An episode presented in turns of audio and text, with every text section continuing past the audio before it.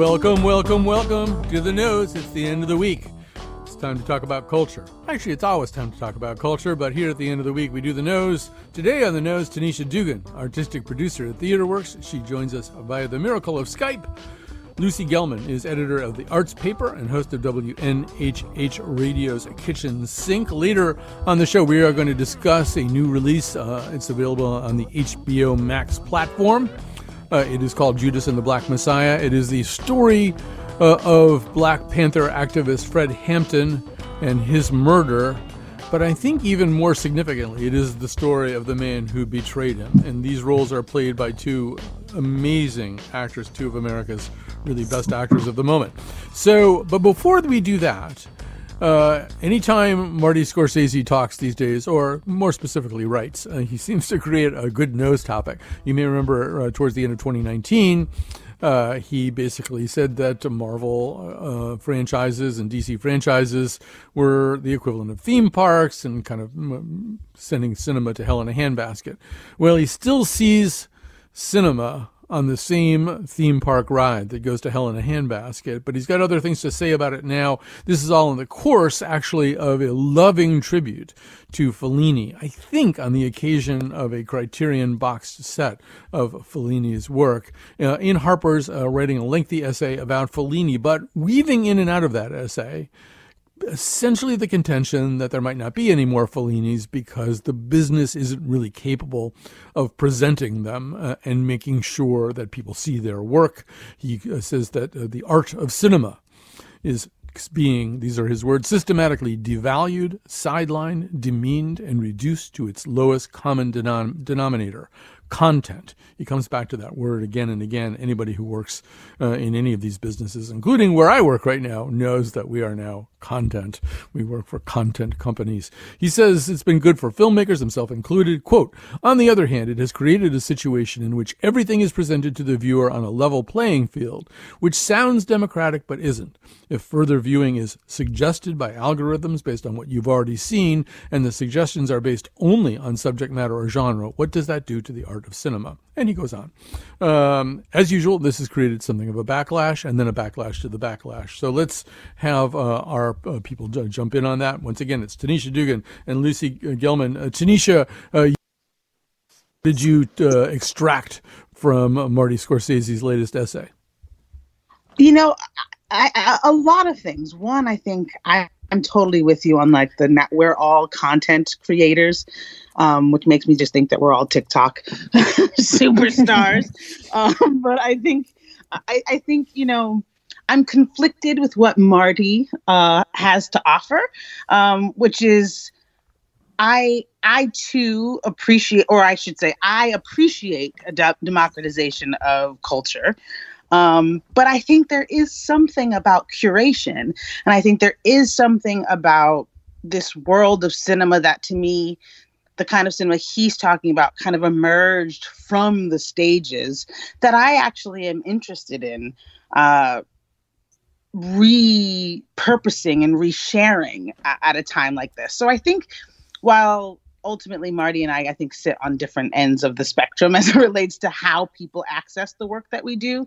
I think um, offering quote unquote high art or ways inside uh, a visual storytelling um, that isn't easy to make with your iPhone or um, you know something you've got at home is worth uh, exploring and supporting. Yeah, and although I would uh, maybe say that I don't think, I mean, obviously, the, all this takes place in once again his loving tri- tribute to Fellini and all the m- masterful stuff that Fellini did with the camera. But I don't think Marty is. A, I think Marty is worried about the the really brilliant thing that's made with your iPhone. I think that's one of the things he mm-hmm. thinks you're not going to see um, mm-hmm. uh, because of this whole curation question that you bring up. Lucy, uh, how did this go for you?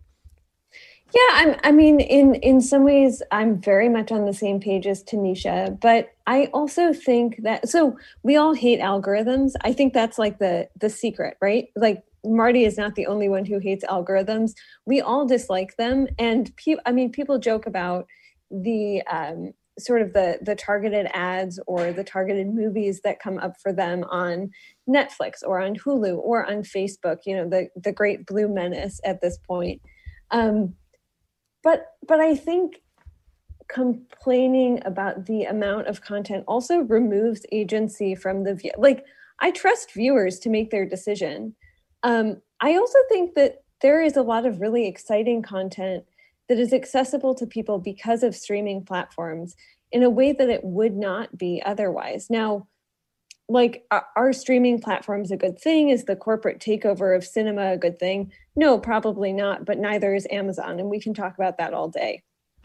So um so so that's kind of where i am and and then i also think like there is a really exciting thing that is happening with the democratization of these platforms i mean like yes you have to slog through a lot of awful content if you go on a platform like tiktok but TikTok also gave birth to a musical about Ratatouille, where all of a sudden you could see YSD grads for not $600, which is what you're going to pay if you're seeing a show on Broadway. Of course, Broadway's closed right now, but um, you you know, I think I think to say this is the death of cinema really takes away from some of the exciting possibilities of the moment that we're living in.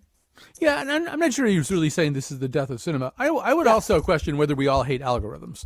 Uh, mm. I, I, mean, maybe you hate algorithms, maybe I do. I maybe, maybe, yeah. Okay, we admit. I, I think people use algorithms. I don't. I don't think they think, oh, I'm using an algorithm right now. But they like the fact that Netflix shows them stuff that they might like. They like the fact that Amazon does the same thing. They don't want to have to wade through a bunch of stuff they don't. They don't like. I mean, I think there's a lot of us who object to it and who do feel exactly as Scorsese does that we're being shown a whole bunch of stuff, and then, I mean, I'll just say that last night um, I was tired, uh, but I wanted to watch a little something. And so it turns out, and I was already on HBO Max because we're doing this movie. And so it turns out that HBO Max, the sort of so called classic content that they have, is kind of on a separate hub, as they put it, that is curated by TCM. Uh, it's not TCM, but somebody from TCM curates it. So it, it actually it has some really good movies there. Although it, it's also the case that apparently, like all the right moves with Tom Cruise is a classic movie. I don't quite understand why the, how that would be, but oh, or like the Electric Horseman, which is kind of an okay Robert Redford movie, but like a classic, like The Searchers or something. I don't think so. But anyway, um, you know, so I decided I would watch a little bit of A Hard Day's Night, which I haven't watched in a long time, and I was watching it. and I didn't want to watch the whole thing, but it made me think of how much I like Richard Lester's directing, and so I thought, well I wonder who's got Richard, Richard Lester's Three Musketeers movies right now. The Oliver Reed, you know, Michael York uh, ones that are so terrific, Charlton Heston and Faye Dunaway. So I typed that into search, and it turns out Amazon has it. Amazon has it for free. So I watched, you know, I don't know, 45 minutes of that too. But I thought, none of this is going to be offered to me if I don't go looking for it. And and those aren't even really great movies or anything. They're just kind of good movies. And I think that that really is important. That yes, Lucy, to your point, there are lots and lots of really terrific, independent, low finance stuff that are that's crawling up onto these platforms. And and for that matter, it's never been easier if you do Criterion or Kanopy or one of these things to to watch a Buñuel or or for that matter HBO Max to watch a Buñuel movie or a, a Fellini movie or a Bergman movie. But it's also never been less likely because they're distracting mm. you all the time with this other stuff. See, I this, totally disagree with you, Colin. Okay. I, I think that that argument really undersells and, and does not trust viewers. And so, so two things. Um, if we're going to talk about low art, I think there's no problem with someone who needs an escape from the fact that we're going on 12 months of it, it's like the most horrible 12 months I can remember in a, a long time in my life, at least. And and if they need an escape by watching a dumb show about people getting married on a desert island or something like that right? There's nothing wrong with that. But i also think it completely does not trust people to go out and look for content. And i know that i like uh, there are so many friends and colleagues that i have that i can think of who work in different fields who really do go out and they seek lists of small budget films of these older films that are now on streaming platforms of foreign language films that have received great acclaim but maybe aren't so well known and all of a sudden those are accessible um, so I, I, I mean I suspect yeah. you're talking about a very specific demographic, though. I think, you know, for me, while I think having the ability to find these things. I think there's something, and I, I, think we, we talked about this, you know, when I was on the nose last. You know, one of the reasons why the endorsements are such a juicy part of the nose week to week is that people that you kind of trust or at least have known for some time are telling you, hey, check this thing out and and part of you know the the uniqueness of the of the selections in the TCM uh like you know uh curation for this month and your sort of curiosity colin about like well why did this one end up in this mix? Is because it's it's it's chosen by a person with a particular set of tastes. Um, and and i think that's really important. I think yes having the rabbit hole offering is great but it's the same as like going to the library right? There's a certain demographic of folks who go to the library and i'm probably talking very old school who would be like yes let me go down every aisle and and pick what draws me whether it's because of the cover or because of the author's name. But most people are like hey librarian i want to learn about this or i want to read about that. Tell me what book to pick up. And I think we're in this interesting space between have at it, folks, go to the library and pick up whatever you want, and a lack of librarians for to carry mm. out the metaphor that kind of can say to you, you just saw a Fellini movie, you just saw a Martin Scorsese movie. You might also like XYZ Element P, and you may never have thought of this thing because I happen to be an expert on movies and and have an understanding of, of where you might find something that would draw you that you may not know based on your own experience. Yeah, I, I just like in the episode you're talking about that you were on recently. One of the points that I made is that, you, and Lucy, I'm going to argue that all of us are kind of in bubbles, you know, mm. and, and, you're in kind of a New Haven arts bubble, you know, which is a real bubbly. It's a really, it's a pretty small and pretty selected bubble, you know. For so, like for example, when the Golden Globe nominations comes out, comes out, I think this might be part of what Tanisha's referring to. There was outrage that I, I May Destroy You had not gotten a lot of you know nominations. And so i looked it up. On its air dates when it actually dropped uh, on its cable platform which is also hbo i think they had audiences of like 80000 or 84000 people watching this. I mean that's a really really tiny audience for the major release of something. And and i think you know lucia i i, I love that you credit you know consumers of art with the ability to self curate but I, I do think that that's a very very small and selected group of people. I think more people are watching tiger king than are watching uh, eight and a half not just because they need some release relief and release but because they couldn't be bothered to go find eight and a half or something else unless somebody gives them a reason to do it. Or bridgerton right?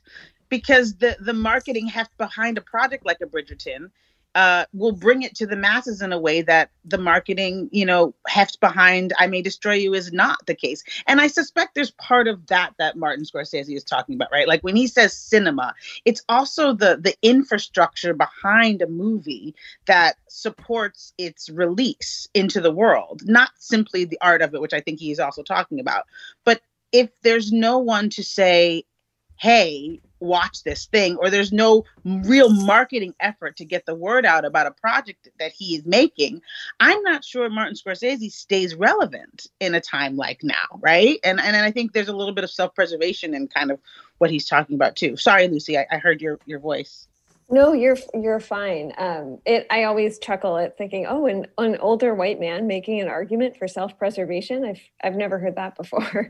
um, but uh, no, I, I mean, I, I would push back. I, I still would push back against the um, bubble, not because I don't like to think of myself in a bubble, but um, sure, New maybe New Haven is like crunchier and, and artsier. Um, but I think we are also at a point where we're desperate, or, or I, I should say, I am at this point where um, because it's the winter, because folks can't see each other or be in each other's homes, I think there's a desperation for social interaction. And a lot, again, a lot of these suggestions are coming from not just like lists that film critics are putting out, but also movies that friends are watching. Uh, and not just friends in New Haven, friends around the country. Um, so I, yeah, I, I don't know. I mean, I, I also think there's the question of like how much of this is just nostalgia for a, a time that is lurching forward that we we can't do like we can't do that much about the corporate um, takeover of of any sector of America after after a certain point. I mean, I that's sad to think about, but um, mm. but I I think like you know how how much of this is just Scorsese feeling powerless in a certain moment as well. I, I know I, am going to push back against that, and I'm really going to push back against the white guy self preservation thing. And I'll give you an example. No, I'll give you an, I'll give you an example. All right. So if you go on that HBO Max TCM curated classic hub there, one of the movies you can watch is called Black Girl. It's a movie by the Senegalese director from Ousmane Sembène from 1966. Now the reason it's there, and probably the reason there's a usable print that they can that, that they have that they can extract and do whatever they have to do to put it on a streaming platform, is probably Marty Scorsese. Marty Scorsese founded the World Cinema Project to preserve the the work of lesser known foreign directors, specifically Sembène, this Senegalese director, is one, one, where they've really made an effort to make sure his films don't get lost. And but I mean, there's tons of more examples. This is a guy who, yes, he's made a lot of gangster movies, but he spent a lot of his career fostering the work, A, of directors of color, foreign directors, young directors, independent directors. You know, he, I don't think he has to preserve himself anymore. He's going to be fine. He's releasing Killers of the Flower Moon, uh, you know, on, on Apple Plus of all places, ironically, uh, pretty soon uh, with DiCaprio and Jesse Plemons, who's in the movie. I, you know, Marty Scorsese is going to be fine. He really is, I think, genuinely worried that people won't have the experience that he had as an asthmatic kid or whatever he was, and he couldn't go outside and he fell in love with movies and he could find all these incredible movies. He's worried people are not going to find Fellini. He's worried that people are not going to see this stuff that he loves so much. I, I, I think the days of Marty worrying about his self preservation are kind of over at this point. He's 78 years old and he's a giant. I feel like it's a both and, right? Which is hmm. that, yeah, I agree with you, Colin. There's no way that like film history does not include a chapter on Martin Scorsese. Absolutely not. But I do think between now and when he departs to another plane, we may not be so interested in the things that he's making.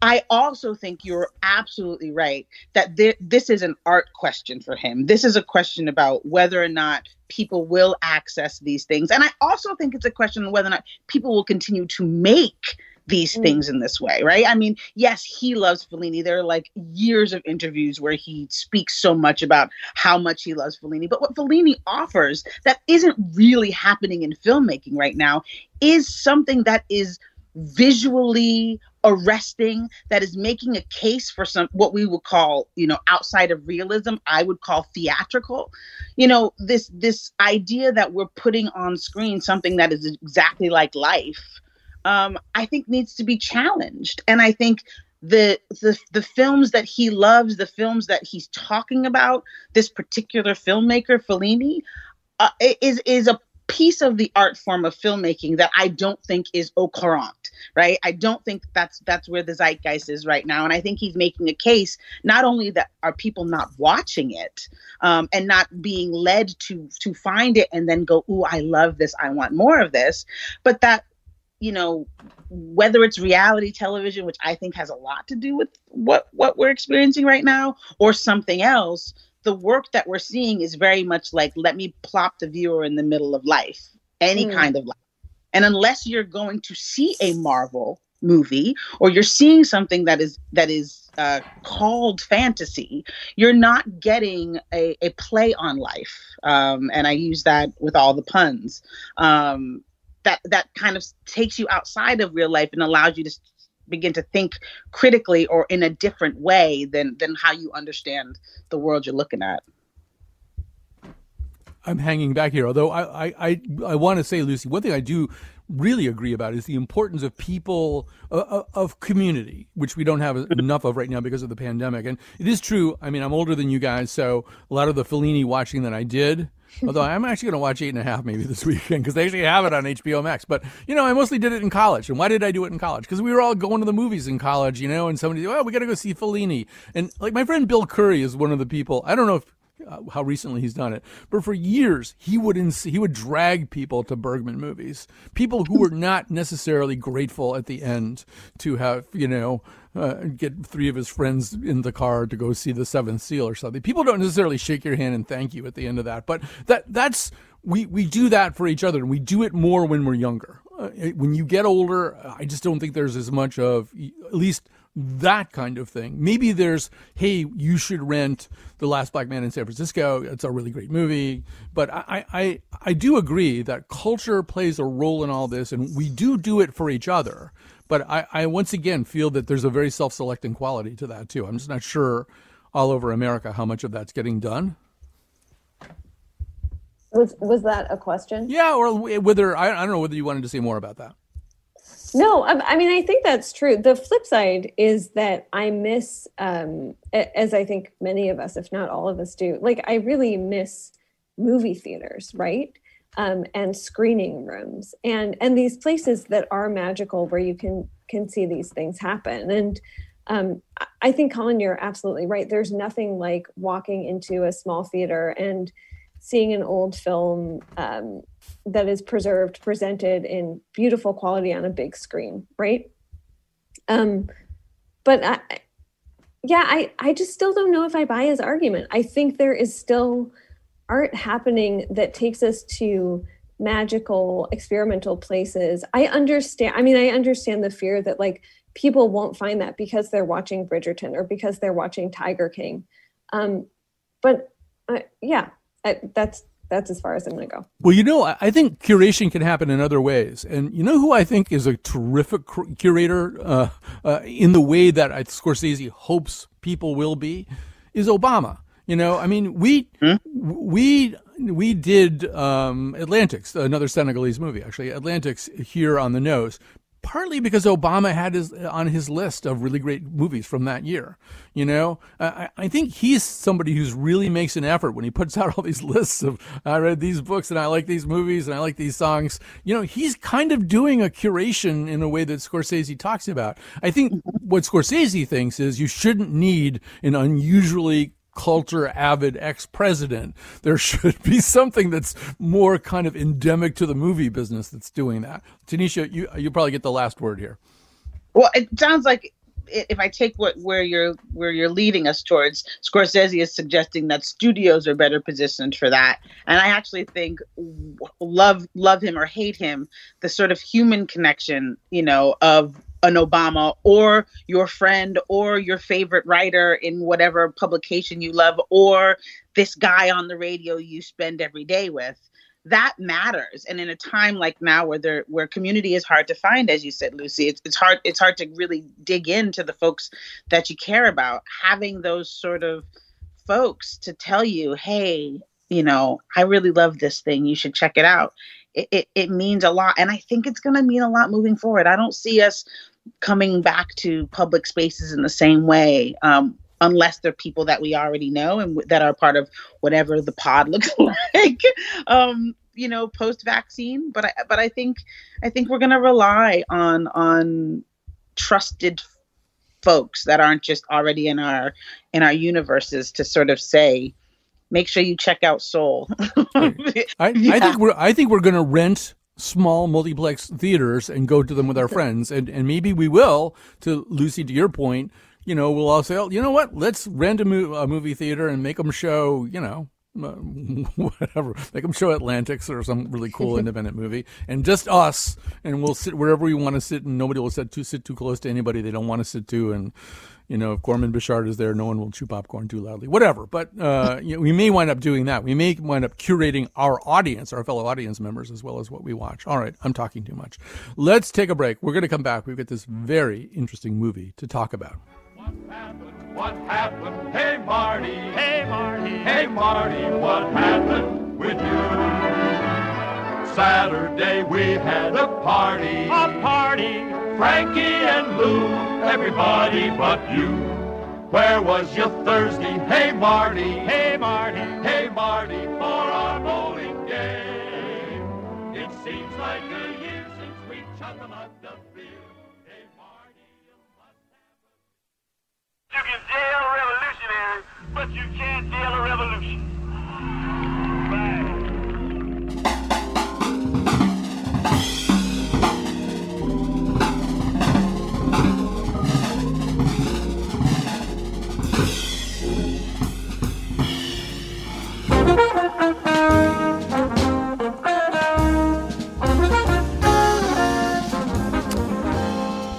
That's actually a, a, piece by Fred, uh, by excuse me, by Curtis Nowosad called "Never Forget What They Did to Fred Hampton," which we played on the show in 2019, or play in 2020 when it was released in 2019 uh, in our Best Jazz of the Year show that came up. So, uh, Fred Hampton uh, is uh, also he has many things, and that's his actual voice at the beginning of the show. Uh, in the movie Judas and the Black Messiah, when you hear his voice, you hear Daniel Kaluuya, uh, the amazing, amazing actor who is paired up with Lakeith Stanfield, who's an even more amazing actor in my opinion, who plays Bill O'Neill, the man who betrayed not only Fred Hampton but many, many, many other black activists and the Black Panther Party in general. Uh, this uh, is uh, Shaka King's uh, studio feature film directorial debut uh, with some producing help from Ryan Coogler, not insignificant, I think. And there's a lot to say about this real life story from the from our not that distant past, and kind of part of a pattern right now too. It's the trial of the Chicago Seven, uh, which uh, saw showed us at least a little bit of Bobby Seale, and now we've got coming out all at the same time, pretty much, uh, the United States versus Billie Holiday, uh, which is the uh, story of Billie Holiday's uh, encounters with the Federal Bureau of Narcotics, and also Sam Pollard's documentary about Martin Luther King and the FBI, MLK slash FBI. So uh, here at uh, Black History Month, we're kind of exploring a kind of Black history that doesn't always kind of make it onto uh, the playing field. So uh, I've talked too much again. So let's go to our panelists, uh, Tanisha Dugan and Lucy Gelman. Uh, Lucy, why don't you get us started here? let's talk a little bit about this movie, just in general. Um, give us your your thumbnail. Yeah, I um I I really really enjoyed the movie. I think it's the first time I've watched something for your show that I enjoyed actually. So props there, Colin. Um, I, uh, I, Carolyn. I thought, love it. sorry? I said you and Carolyn Payne. Yeah, right. I love it. That's right. Uh, there was a zombie movie that wasn't horrible, but um, but but I really so one I I want to make sure that we make room for not only Daniel Kaluuya and Lakeith Stanfield who are standouts in this movie, but also Dominique Fishback who plays mm-hmm. Deborah Johnson, and I actually think she is the unspoken or perhaps spoken star um, of of this movie. She really was for me. Um, but I have been thinking a lot about um, how many moments were not taught in history and how there is something really exciting happening in cinema, or if you don't want to call it cinema, just film or movies right now um, that is sort of revisiting that history. And it's revisiting that history through the eyes of Black filmmakers, some of whom have not been able to make their work or present their work to uh, a large audience um, before and I, I think that's really exciting. It also worked for me because I have just been thinking a lot more about the Panthers and the legacy of the Panthers in New Haven, which plays a very small but meaningful role in this movie. Last year, of course, was the 50th anniversary of the Panther trials, and there was a lot of art and culture around that in the city. And so um, that was very present for me while I was watching the film. Yeah, uh, Tanisha, yeah, I just want to hear kind of top off the top of your head. I've got like so I have a million things shooting out of my brain as it relates to this film. Um, I will start with the you know you you played um, some music and and the soundtrack for this uh, project is amazing. Um, I will piggyback or or lo- rocket launch off of what you're saying, Lucy. I think um, Dominique as Deborah Reynolds is amazing. That final scene could be played a million and one ways, and to see just sort of the resignment and strength, um, as opposed to sort of this this the choice of being in a puddle, um, was just so um, essential to the way Black women move through this space. And I think, you know, Nina Simone said it best, right? An artist's job is to reflect the time. And I think what the proliferation of all of these movies means to me is a reflection of our American history that is not written uh, through the vision of white supremacy, right? That is not written uh, through the intent to maintain um, the hierarchy as it currently stands, but to to reintroduce in some cases to remind um, to my to my boomers um, of mm-hmm. where of whence they came um, and the story that they left behind uh, and and I'm I'm excited for for the work that's coming out right now and, and the stories and the history um, and the culture shifting that I think we're attempting to do. We'll see what happens. You know, in some ways, I think of I may destroy you. You know, Colin, and sort of like how will this uh, elevate so that folks are really paying attention. Uh, it seems like this project is going to get the Oscar buzz um, as it uh, or awards buzz, I should say, as, as it deserves, um, and that will help in, in telling the story. But you know, Fred Hampton and is is um, is not our favorite black hero, right? And and watching black men, black people make a choice over their own personal survival or the survival of the people is is difficult to see but it but it was it was incredible it was it was a it was a good it was a good moment uh, for me in right. this in this before we go further, I want to play a little bit from the film, and since we're talking uh, about Dominique Fishback as Deborah Johnson, let's play a clip that has her in it. Uh, here, uh, Deborah and uh, Fred Hampton uh, are talking. Uh, she's just read him some poetry. she is pregnant with his child. let's hear a little bit of that. What are you doing? That's private. It's private. You think you're gonna be a bad mother? It was a question. Why you gotta ask yourself that? I don't, I don't know. Maybe the fact that I'm bringing a child into a war zone. These aren't considerations you have to make. You get to go up there, talk about dying a revolutionary death, and how your your body belonged to the revolution because you don't have another person growing inside your body.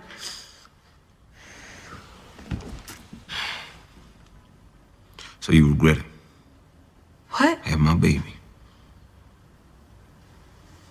Do you?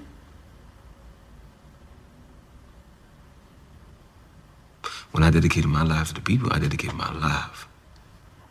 You did? So I want to ask both of you about what I think is kind of an interesting choice in this movie, um, and, and that is you know, it's called Judas and the Black Messiah. And I would argue that despite the incredible poignance of a scene like that one and, and many other scenes in which uh, Fred Hampton's uh, character is prominently featured, it's a little bit more the story of William O'Neal. Uh, I mean, I think we see him more. We see the story through him. We see him being turned by the FBI in the form of a corpulent uh, agent played by Jesse Plemons, who is going to uh, then have the lead in the new Scorsese movie. But as, as, I think a good FBI agent in that one, he's a bad FBI agent in this, uh, and, and that character eventually uh, threatens him first with prison, and then once he's turned, once he's been useful, threatens to feed him to the Panthers.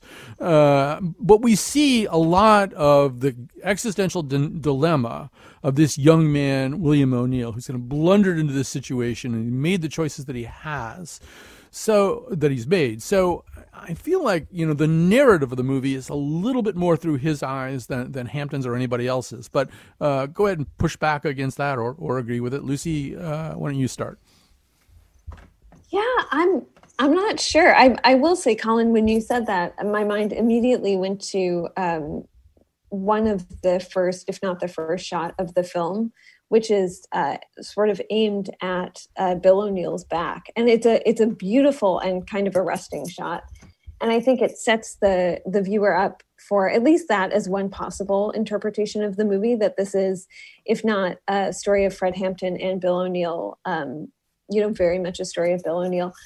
I don't know if I felt like it.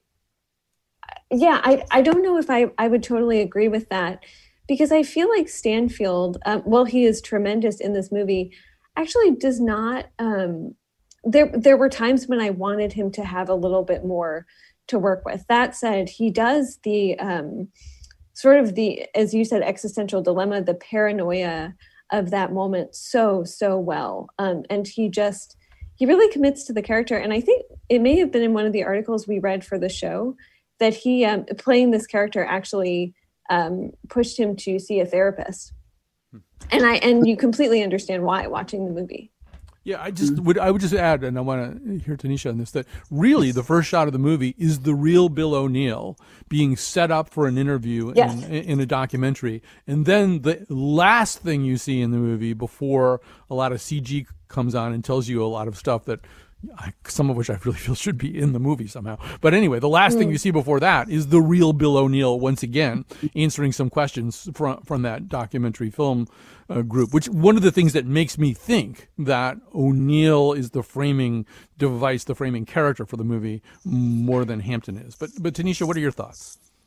I, I think uh, I'm actually pretty sure that O'Neal is the is the hero of the story, and actually, it was in notes that he received when he um uh, when he shared it with Ava DuVernay and another director whose name escapes me, um, that the note came back that perhaps there should be some more Fred Hampton. So I'm not surprised that that your experience of it is like this feels like Judas with the side of uh, Black Messiah because I think that's that is absolutely the case. And I think you know, left to his own devices, I think Shaka King may have made a movie only about O'Neal with with Fred Hampton really being a supporting role.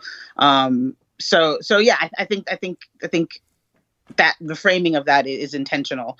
Um, and and I wish, you know, I don't know how many people sort of know the story of O'Neal, but I do kind of wish there was um, an understanding that like you're going to go full circle in in this journey mm. um, because that interview that you see is and you know is is is O'Neal's last moment in many ways right when mm-hmm. that was aired yep. uh the day it was aired he committed suicide that's not a spoiler alert that is like history and I do think that there's something about understanding the fullness of the story that for me gave me more insight into to the choices Lakeith was making. Because I think in a vacuum, I may have thought to myself, oh, he, he's treating the, the night of, of Fred's death so um, uh, delicately, and and there's so much um, conflict and emotion within this man. Um, I don't know if I buy it, but I think knowing you know the journey of O'Neal in real life. Uh, seeing that much conflict, I think, is is much more rewarding um, than I than I think without not having that context. Uh, yeah, uh, well, I, I want to hear what Lucy has to say. Uh, quickly, I will say if I have a criticism of this movie, although I, I really do just worship these two actors, but Bill O'Neal was 17 years old when he was yes. recruited oh by the God. FBI. Yeah. Now, Lakeith Stanfield is 29, and he doesn't look any 17 years old. He looks like, to me, a young man, you know, who's about 29 years old. In fact, Lakeith Stanfield looks like be a little bit older than 29 at times. But so, I mean, when you look at um, O'Neal's interview, and he's oh, supposed oh, yeah. to be like 39 he right. actually looks very old. So mm. you're also like maybe this was just an old looking man. And also like that's what america does to black people. We tend to be like yeah. evergreen until we start looking weathered. But, but i do i do think that because that really isn't i mean there there is a moment at the beginning where where o'neal's trying to pull off a heist in a bar. And at some points the, the people in the bar go wait a minute. He's just a kid because he's right. pretending to be something else but i don't think that point is driven home that this is you know, he makes all kinds of choices for which he is, you know, historically been kind of vilified. Uh, but he's 17 years old, you know, and he's trying to navigate this incredibly complex chain of, of coercion that goes right to the top uh, w- with J. Edgar Hoover, played by Martin Sheen, which is a very weird choice. Uh, and and I just sort of think, you know, and for that matter, Fred Hampton was, I think, 22 when he died. Uh, Kaluuya is in his early 30s. He doesn't really seem like, I mean, these are young guys. With I think you make such, sorry, Lucy, and Lucy, I want you to hop in, but I think, Colin, you make such an important point, especially as this project relates to shifting culture. And I think there's a mm. conversation happening right now about black children being treated as adults. And i do believe 100% that had the casting been more in line with the real ages of these people that elevation of this conversation we're having amongst ourselves about treating black children as if they're grown people um, could have hit so much harder. And I, while i agree i love lakeith i love daniel uh, i wish the casting had had had really forced us to reckon with what's happening right now because it was easy for me to make the Breonna Taylor connection at the end of the movie. I think it's really hard to make the Trayvon Mark- Martin argument when you're looking at 30 year old men. Yeah. Sorry, Lucy. No, don't please don't apologize. I um I actually I agree with that 100%. I I don't know how much more I have to say although Tanisha, I do want to just agree with you that the soundtrack is totally it's it's I was just geeking out the whole time. Mm-hmm. Um it yeah, it it did it for me. Um, so many things about this movie did it for me too. Um, but but yes. well, the thing that punctuates so much of the movie is this kind of blaring, blatting horn chord, this kind of discordant, aharmonic horn chord that they keep hitting you with, and it, after a while, it really starts to rattle your nerves. I think in, in a way that's uh, it's very much uh, intended to do. I, I do want to say, and, uh, and, then, and then we'll have to probably take a break, but I'd love to get your reactions to this.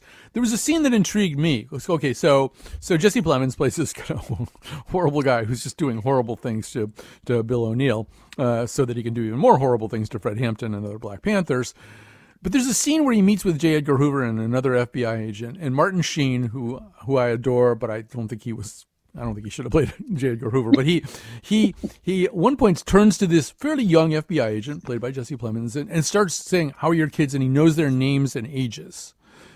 And I don't think that's to show what a pleasant guy Hoover is. I think that's Hoover saying at that point to this agent, if you think I don't have a dossier on you, if you think that you are operating at a level kind of above the the the muck pool that I've you know made you create there uh, in Chicago. You are absolutely wrong. I've got you too, uh, and I thought that was sort of an interesting touch. They don't really do very much with it, but uh, I took that anyway as you know uh, as a way of sort of saying, well, there there are bigger powers than this cigar smoking. Uh, posh restaurant frequenting agent. I don't know. Anybody want to react to that? I only want to react Martin Sheen as cast as J. Edgar Hoover and say I absolutely agree with you, but I also think that making black filmmakers making movies is really hard, and so in some ways it's a reconnect to like why did they they cast these wonderful actors in these roles that really are meant for seven, 17 and 21 year olds. And I think it's about a kind of star power that helps to push this movie into green light territory, even though there's a lot of uh, prosthetics that's happening with Mr. Sheen. yes. Lucy, you get the last you get the last word on uh, this movie. No, I, I mean, I, th- I think what does work about that scene, which is so much of what does work about this film, is that it makes a, a viewer, or at least it made me think about how much of this is still so very current today and how, how little the historical needle has moved um, in, in the intervening years. And so I think what does work about that is immediately my mind went to how much the, the surveillance state is still, I mean, that's still a mechanism of, of the times we live in today. And so, um, yeah, yeah, I was thinking about that. Although I agree on the prosthetics front, Tanisha. All right, so it's uh, Judas and the Black Messiah. Um, yeah, I think this one Marty would be happy because I mean I think H- HBO Max is really making also an effort to curate and showcase this and make sure it's there on your homepage uh, when you jump on uh, their platform. So uh, we all recommend it, and we're going to take a break and we'll come back.